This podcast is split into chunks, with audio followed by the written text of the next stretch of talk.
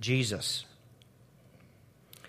You are obedient to the Father's good plan, but a plan that involved your suffering, your death.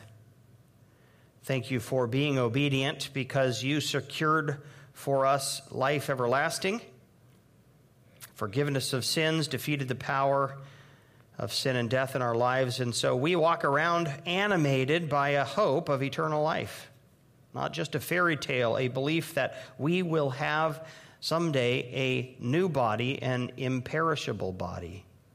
And we will dwell in that body forever and ever with you. And Lord, it, as the apostles remind us, it, uh, it makes little of the pain and suffering we must endure now for such a short time because we have all of eternity in front of us and it's going to be great. Lord, we have that hope. Would you give us the courage and the will to share uh, and the words to share that good hope with others so that because of our faithful witness, there will be people in heaven. Nothing more significant I can imagine doing than that. In Jesus' name we pray. Amen. Amen. Well, we are in a series called Origin Stories, studying the first 11 chapters of Genesis. So many of the foundational questions in life are answered in these first 11 chapters in Genesis. Who am I? Where did I come from? What's my purpose in life? Why is the world the way it is? And so it is worth taking time to really think deeply about these uh, first chapters in the Bible. On our topic today is the origin of marital conflict. Whee! What a wonderful topic for the day. How exciting. The origin of marital conflict. Well, the good news is if we will do our work and uh, allow God to instruct us, uh, we can achieve marital harmony if we'll go about it in God's plan uh, it, with His help. But if we don't do that, my goodness, then the marital conflict that sin has brought into the world is going to just destroy our marriages, and it has. So many marriages have fallen apart, and so many others have uh, just sort of limped along in misery. And we don't want that. That's not God's plan for us. So, the origin of marital conflict is sin. It's the origin of all of the problems in the world. And in Genesis chapter 3, when God is explaining to Adam and Eve the consequences of sin in their lives, by the way, God never curses Adam and Eve. He curses the serpent, he curses the ground, he never curses Adam and Eve. And but he does say, you know, Eve, because you have sinned, there are going to be a couple of significant changes in your life experience. One, I'm going to increase the pain you have in childbearing. So your role as a mom is not going to be as easy as I wanted it to be for you. And number two, you're going to have conflict in your relationship with Adam. Prior to sin entering the world, Adam and Eve got along marvelously. It was all roses and all harmony and peace and, and fun and, and joy. And God is telling Eve, but now that's going to go away, and there's now going to be tension in your marriage. And he puts it like this in Genesis chapter 3, verse 16. He says, Your desire shall be contrary to your husband, but he will rule over you. And this doesn't mean, Eve, you're going to desire the chiseled body of Adam, and he's going to hold you off. Sorry, you can't have me. If that happens, that's not a result of sin. Well, at least from a man's point of view, her desire is a good thing. But no, what he's saying is you're going to desire control in the relationship. You're no longer going to be content with your role as Adam's helper. You're going to now want to be the leader. And we're going to talk a little bit uh, in a moment why that's the case. But Adam's not going to let you be the leader. He's going to also want control and he's going to fight you for control. And we know that this is the meaning of that phrase because in the very next chapter, we looked at this last week in uh, Genesis chapter 4, verse 7, when God's talking to Cain and warning Cain about sin's desire to control him, he says, Sin is crouching at your door. Its desire is contrary to you, but you must master it. Same exact phrase. And uh, sin is wanting to call the shots in Adam's life. Sin is wanting to have control. Uh, and, and in that instance, God is saying, Adam, don't let sin have control when he's talking to Eve, he's just saying, There will be a power struggle now in your marriage that was not there before. Sin has affected marriages in two fundamental ways. Number one, Eve is no longer content in her role as helper. And number two, Adam now uses his leadership role for his own selfish pur- purposes to benefit himself rather than to uh, benefit them and to accomplish God's uh, what God had the mission that God had given them. So first let's let's look at uh, Adam or Eve's Eve no longer being content in her role as helper. And of course, due to the sin nature, uh, this has now translated uh, to wives throughout all history what, prior to sin entering the world, it was easy for Eve to submit to her husband. Uh, she was content being the helper. God had given Adam and Eve a great purpose rule, subdue, and fill the earth. And uh, may in your ruling, the earth should feel as if I'm in control because you bear my image. And so uh, they're on mission together.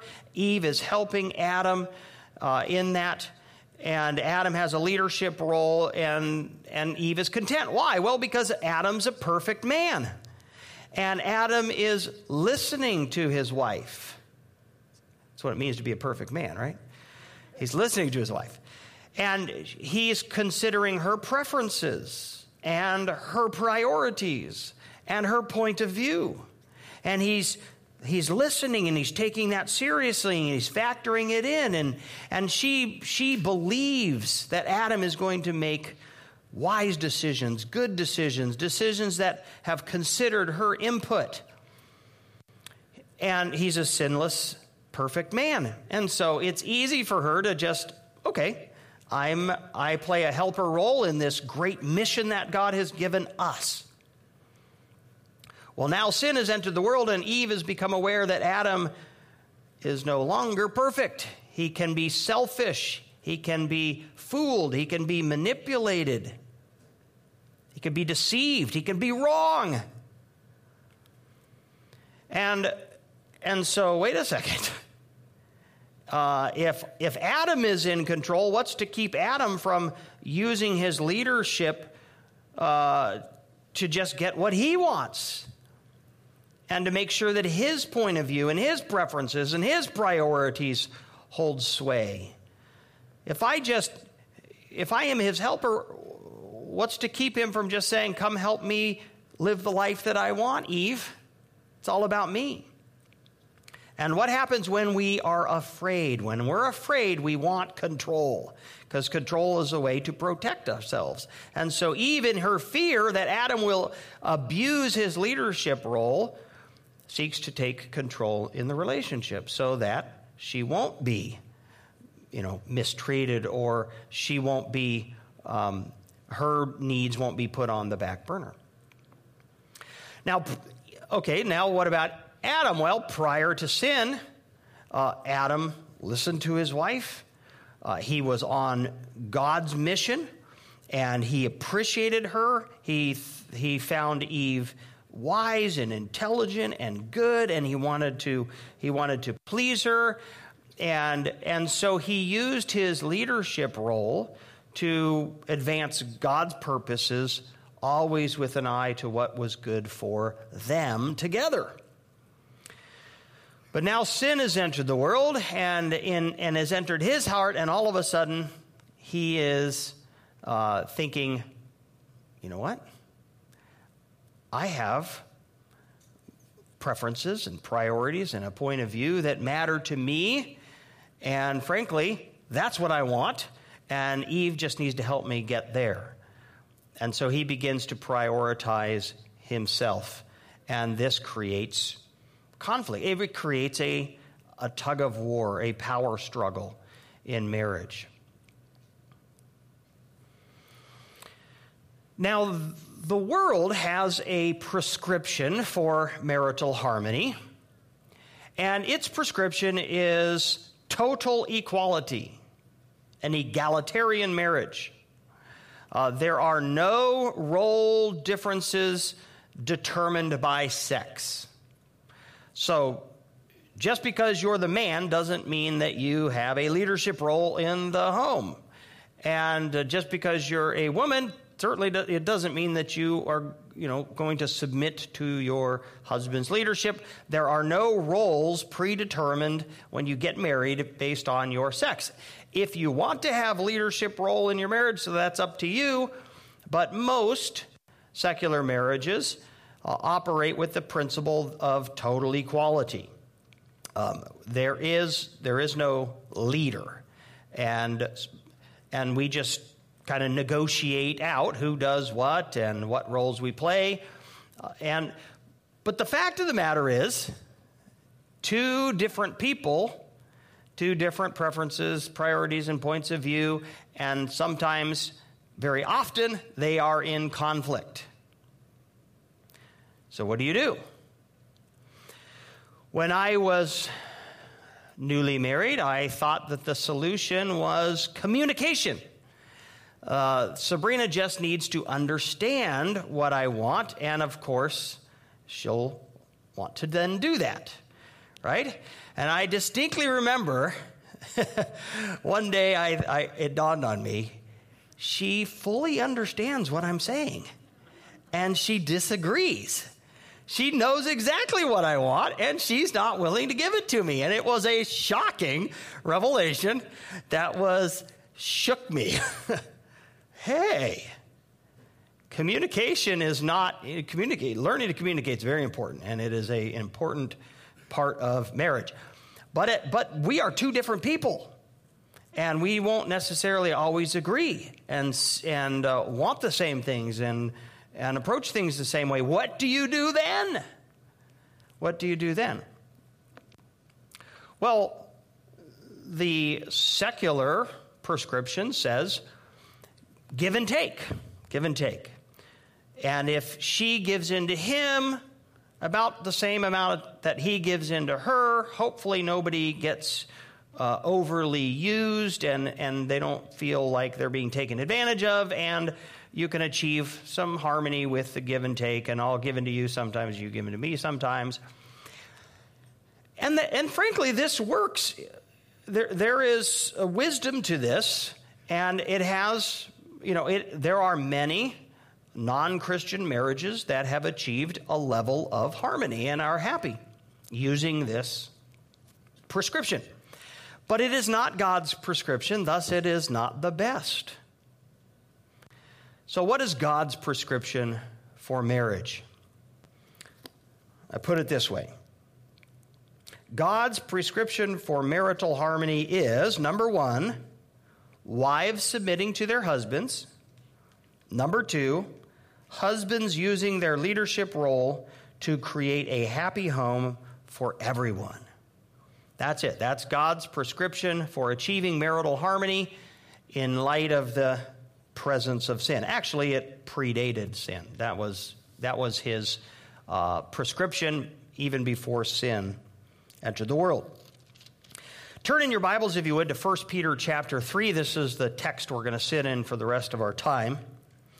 There are three places in Scripture that, in the New Testament, that the Bible really um, lays out instructions to husbands and wives on how to relate to each other to achieve harmony. That is Ephesians chapter 5, Colossians chapter 3, and 1 Peter chapter 3. And he starts here in this text, he starts talking to wives and then he moves to talking to husbands. And so we'll just follow that plan. Likewise, wives, be subject to your own husbands, so that even if some do not obey the word, they may be won without a word by the conduct of their wives when they see your respectful and pure conduct. So he's saying, uh, even if you're married to an unbeliever, a non Christian, you should still submit to your husband. And actually, it might win him over to the Lord.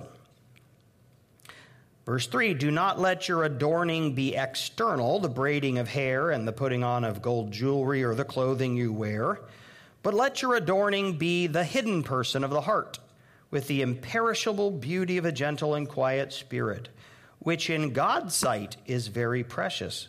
Boy, that's interesting.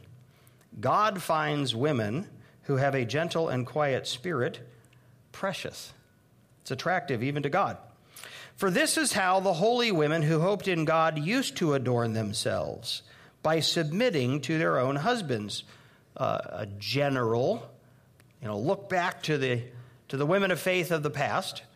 General. Then he gets very specific. One example, Sarah. As Sarah obeyed Abraham, calling him Lord, and you are her children, if you do good and do not fear anything that is frightening. So, a number of comments on this text. The first is this submission is not obedience. Submission is not obedience. The Bible's command to wives is to submit. It's a very particular word, and it is not the word to obey. Now, in this text, and only in this text, um, Sarah is lifted up as an example, and it says that she called Abraham Lord and obeyed him. And that's an example, but the biblical command to wives is submit, always in all the texts. And so one of my daughters asked me, uh, Dad, what's the difference between to uh, submit and obey? I said, Well, the difference is this uh, those who obey don't expect to be consulted, right? Children obey your parents.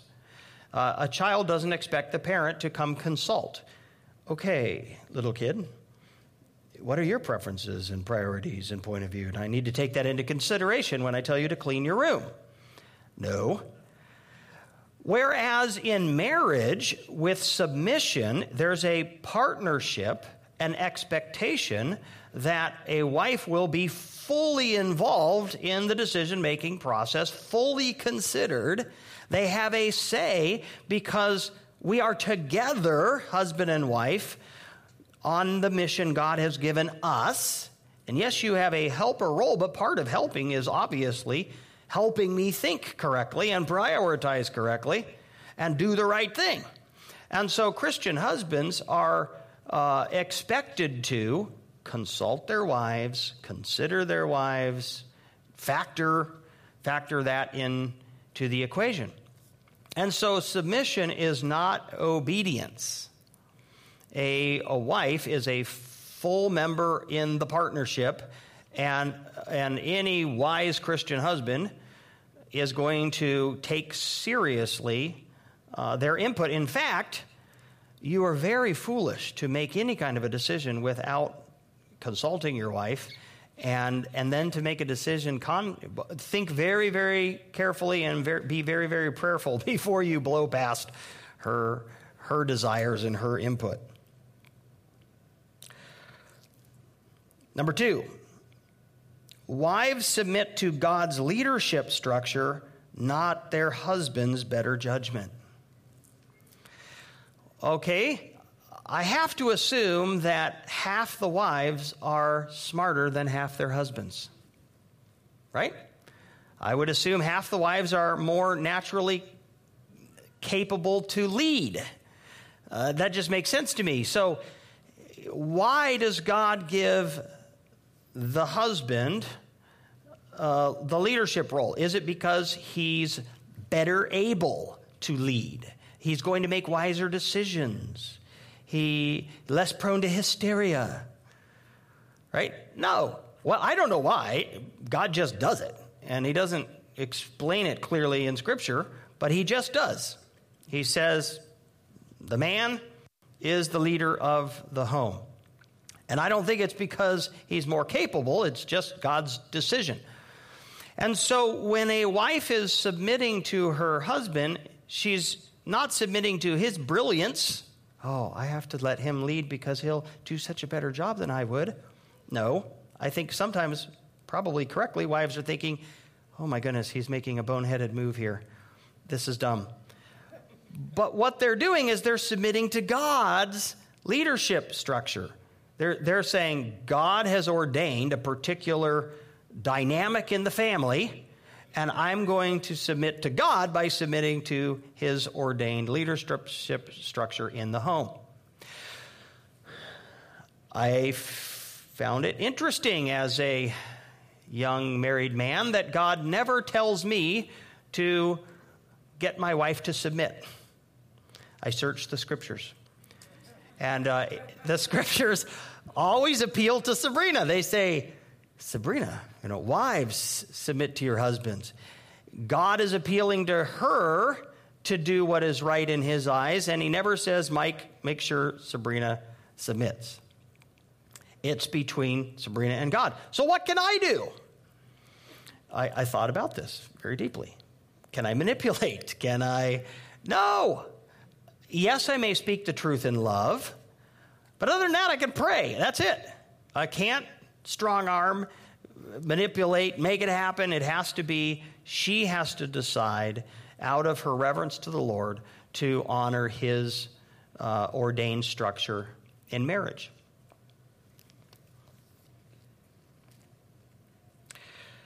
Here's another point that comes out of the text cowed is not submissive. Cowed is not submissive. There are many wives who let their husbands be in control because they're afraid to cross him. They have, they have expressed their will and gotten beaten down. Some of them have literally gotten physically beaten, cursed at. They've been made to pay the price of standing up to their husband, defying his will. They're cowed. Their husband is the leader, yeah, because they're, they're afraid to to challenge him, to cross him. And, and so they're beaten down, they're doormats. That is not submissive. That is not submissive. Submission requires that you have the power to make a choice. A submissive wife is a wife who has the power to say no to her husband. She feels empowered. I could tell him no. I'm not going to grant you the final say, I'm not going to grant you leadership in our home. She feels the power to do that, and but she says, I am choosing to let you lead. Okay? If you're cowed, there is a real problem in your relationship. And if you are being abused, then, then you need to deal with that. And if you're a part of Clearwater Church, we're here. We don't, of course, we don't like it. it's messy. We don't enjoy that, but that's part of our calling as leaders of the church. If you're in an abusive relationship, we want to know and we want to help you get out of that. So, when a uh, a wife comes to me who is in an abusive relationship, what do I do? Um, I always, my advice is, you know, God does not require you to remain in the pain, to be abused. And I encourage, I certainly authorize, physical separation. And then give that man a chance to to change. But you don't have to go back into living with that man until you're confident he's not going to be hitting you anymore. He's not going to be cursing at you like that, right? Now, if he hasn't cheated on you, then you don't have biblical grounds to divorce and remarry. Um, but hopefully, you give him space to, to make real change, for God to work on him and make real change. Cowed is not submissive. Here's another thing that comes out of the text submission is attractive and atypical which is why it might convert an unbelieving husband. so that even if some do not obey the word, they may be won without a word by the conduct of their wives when they see your respectful and pure conduct. So it's not normal for wives who have the sin nature, and we all do, to be respectful of their husbands, to submit to their husband's leadership.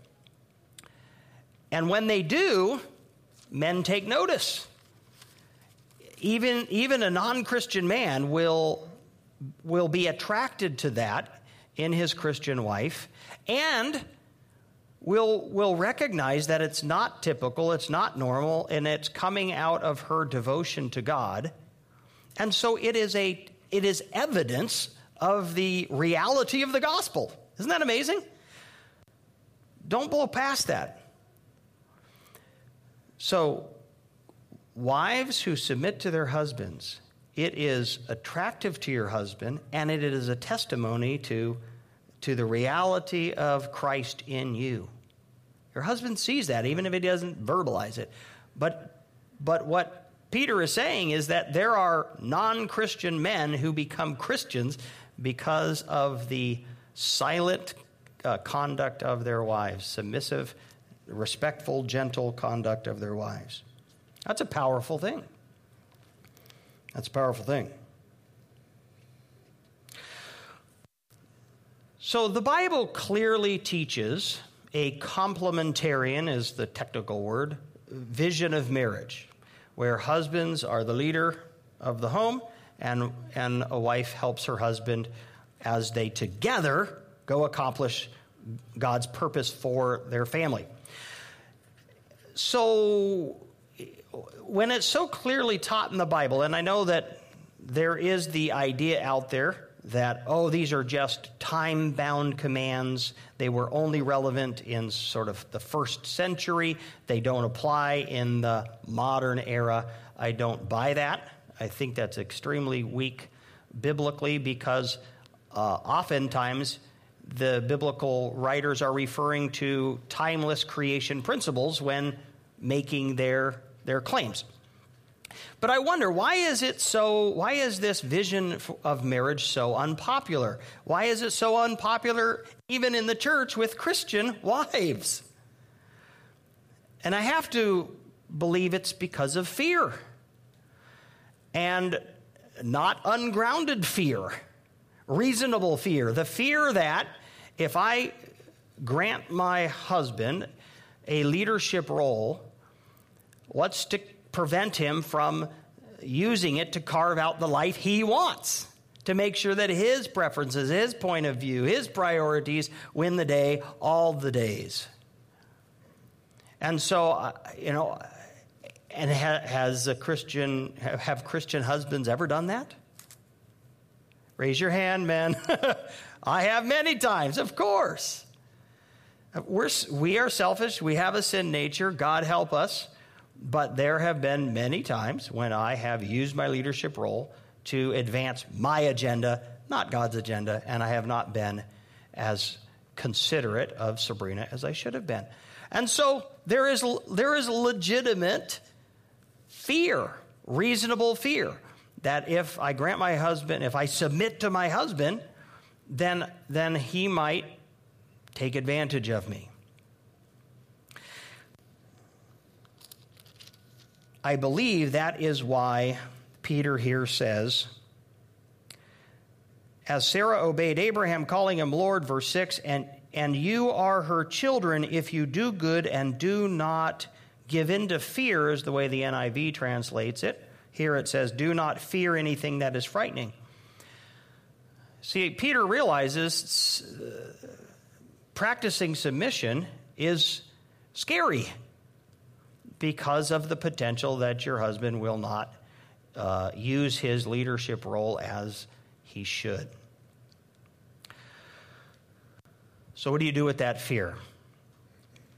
In the preceding chapter, Peter chapter 2, Peter gives a, uh, he's, when he's talking to slaves who don't have the option to get out of the relationship or change the dynamic of the relationship, he gives them a very comforting principle that I think applies here as well. In, in 1 Peter chapter 2, verse 18, he says as servants, be subject to your masters with all respect, not only to the good ones and gentle ones, but also to the unjust. For this, here it is, for this is a gracious thing. When mindful of God, one endures sorrow while suffering unjustly. Skip down a bit. If when you do good and suffer for it, you endure, this is a gracious thing in the sight of God. For to this you have been called, because Christ also suffered for you, leaving you an example so that you might follow in his steps. So, how does this apply to wives? I, I think what Peter is saying is you know what? When you practice submission out of reverence to God, and your husband leads poorly and you end up suffering as a result because he's being selfish, God, if you're if you've done that because you are seeking to please the Lord, he sees that and it's precious to him. And he'll reward you for for it. I have seen this up close and personal. God will bless uh, women who do this. He'll take care of them. Now, again, this is not me saying uh, if you're being abused, remain in the pain.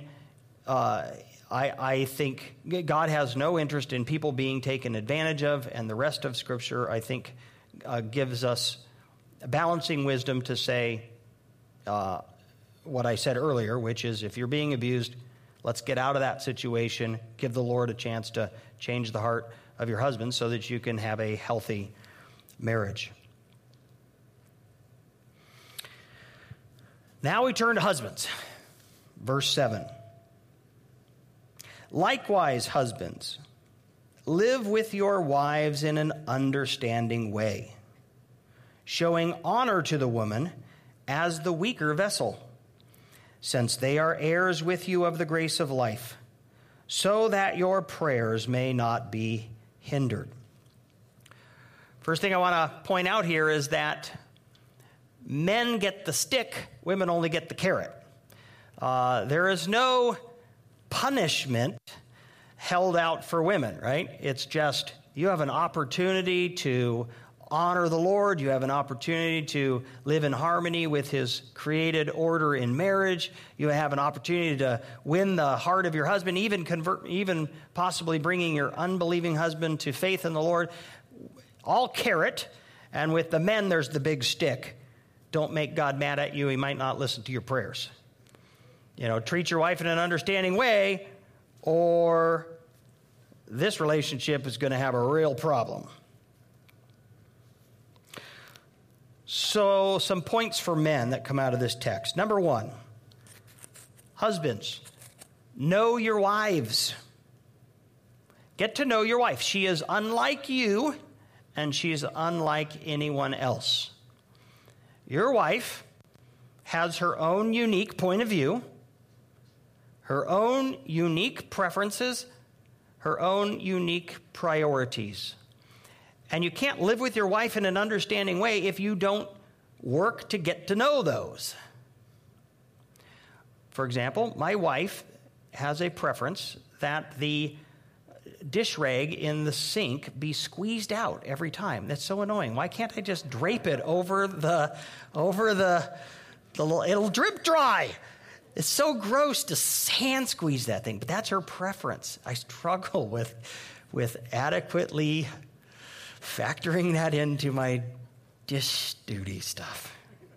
But that's unique to her. Other wives are more reasonable. I'm kidding, I'm kidding. Uh, that was unplanned. so, but, but we can't live with our wives in an understanding way if we don't understand our wives. And they're, they're different from us. Number two, accommodate your wife's differences, including her weaknesses, so that she enjoys being married to you. Live with your wives in an understanding way. I, I, think the implication is she needs to feel like you are living with her in an understanding. It's not just, you think you're living with your wife in an understanding way. I, I think that the ultimate question is, how do you feel I'm doing? Oh, I feel, I feel like my husband is, um, takes m- my desires into consideration. Take, you know, he, the question is, how does she feel about it? And if she feels like you're just blowing, you know, you don't care, you don't consider, and you're just doing what you want to do, you've, you've got a problem. So we have to accommodate her differences, not just know them, accommodate them, uh, including her weaknesses. Isn't that interesting? What does that mean as the weaker vessel? Uh, I have to assume that at a minimum it's meaning physically weak. Uh, and so for in our marriage with how does this factor? Well, here's here's something. So I can't remember how many years we were married, but I we were in one of these. We were not seeing eye to eye, and we were we were ha- uh, hashing it out, and I I was angry, and so I figured it's well, I don't know if I was thinking or what, but I'm letting my anger be shown. She can see it on my face, she can see it in my body posture. Uh, I'm not sure if that's the time I threw the glass through the through the sheetrock or not. But uh, she, I'm angry, and my voice is elevated, and we get done with that, and she confronted me, and she said, "Do you realize that when you get angry like that, I feel physically threatened?" Because what if you were to turn that you know, you appear to be like almost out of control. What, what if you were to turn that on me? You could hurt me. And I was taken aback. I had never thought about that. Uh, you know, she can get as angry as she wants. She can hit me, and I'll just sort of, I don't feel threatened physically. I can do a little wrestling move, you know, and I'm safe. But she said, I get, I was, I felt physically afraid. And, and so therefore we're not, we're not having, you know, a balanced argument. It's not a, you know, we're not having a, a fight amongst equals. She's thinking about, you know, is he going to, is he going to hit me? Not whether I'm being reasonable in my arguments. So that was one thing. Another thing is uh, that I have to accommodate is um, she might, for some reason, she doesn't, she's not super excited about going into these high risk, put your body at almost death's door because that's so invigorating. She just doesn't attracted to that. She doesn't think that's fun. So we're different. We're different, and there are things that that uh, to me might feel like weaknesses. Whether they're true weaknesses, I don't know. But the Bible is saying you, your wife is different, she ha- and you must live with her in an understanding way. You must accommodate her as she truly is. Accommodate her as she truly is, so that she enjoys being married to you. That's, I think, that's the the bottom line. The end goal is somebody interviews your wife and she says, "Oh yes, my my husband lives with me in an understanding way. He knows me, and uh, he takes very seriously my preferences and priorities and point of view. He factors them all in and tries to make the best decision for the both of us. I appreciate my husband. I enjoy living with him. Is that what your wife would say? Number three, show honor to your wife as benefiting as befitting one who is a co heir with you in eternal life. Honor, showing honor to the woman as to the weaker vessel, since they are heirs with you of the grace of life. So, our wives are eternal persons. And for all eternity, they will shine glorious. We will see them as as they really are. Then Christ, who is your life, when Christ, who is your life, returns, you know, then we will see them in their full glory. And, and uh, we don't want to be embarrassed throughout all eternity for the way we treated this amazing woman of God and we just used her for our selfish purposes and ends and stepped on her and controlled her and dominated. That's why God gets mad at husbands when they do that. Because they're treating his daughter, his glorious daughter, poorly. And finally, how husbands treat their wives directly impacts their relationship with God. So that your prayers may not be hindered. That's quite a threat. That's quite a serious consideration. That how I treat Sabrina has a direct effect on my relationship with God. Knowing this, I make sure that we're doing great before I go preach. And there have been some times when five minutes before I'm preaching, I'm on the phone or I'm got her somewhere. You got to forgive me. I got to go preach and I'm not right with you. So therefore, there's no way God's going to be, you know, blessing what I'm about to do. Uh, and that's the reality. So you do not have a healthy relationship with God if you do not have a healthy relationship with your wife. How else do we how else do we take that? So that your prayers may not be hindered. If you are not living with your wife in an understanding way, you do not have a healthy relationship with God. You cannot have a healthy relationship with God if you are not having a healthy relationship with your wife. Now, it takes two to tango. As much as depends on me, be at peace with all men, right? you, you have to do, do what you can do. She's her own person. You're not responsible for, for the way she, yeah, you're not responsible for her. But you need to make sure you're doing everything that you should be doing in the eyes of the Lord so that you have a healthy relationship with God. But I, f- I find this to be, uh, uh, I don't see it anywhere else. It doesn't say anywhere else in the Bible that I need to have a, you know, I need to live with my employer in a healthy way, lest God not hear my prayers. It's something special to the marriage relationship. We need to take this serious. So, man, it means how much do we value our relationship with God? And and we need to then well, it means that we need to prioritize a relationship with our wife and we need to do whatever we have to do so that we're getting along with our wives. And it could cost us money and it could cost time and it could co- it will cost time and money and energy in order to live with your wife in an understanding way. And it's worth it.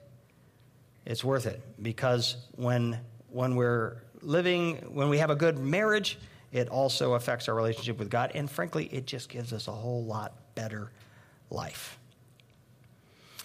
All right, so sin has introduced conflict into the marriage, but when we pursue marriage according to God's plan, empowered by His Holy Spirit because we need the Spirit of God to help us, help us, help us, then we actually can achieve marital harmony. And marriage, God designed marriage to be life giving and to be wonderful and, and to, to produce joy. And it can. It can. But we have to really uh, do it God's way in His power. Let's pray.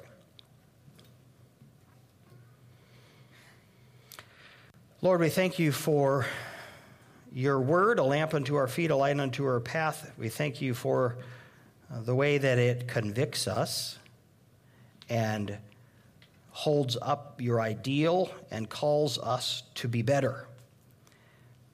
And Lord, all of, all of us who do, all of us have things that we need to repent of and change so that we can, those of us who are married, to have better marriages. Lord, help us to be good husbands and good wives. In Jesus' name we pray. Amen. Before I get off, let me say if you're single, uh, there actually is something in this for you. And here it is you get to choose who you're going to marry. And I recommend that you make sure that the person you marry has a, has a biblical understanding of marriage. Because, you know, if if you marry if you're a Christian woman and you marry a man who who is saying I don't take any leadership role, that's going to frustrate you. And if you're a Christian man who you marry a woman who says I do not acknowledge that you have a leadership role, and uh, then that's going to frustrate you, frustrate you. So it's important that you have that you're like-minded on this and have have um, a biblical understanding. It will it will start you out on a much healthier page.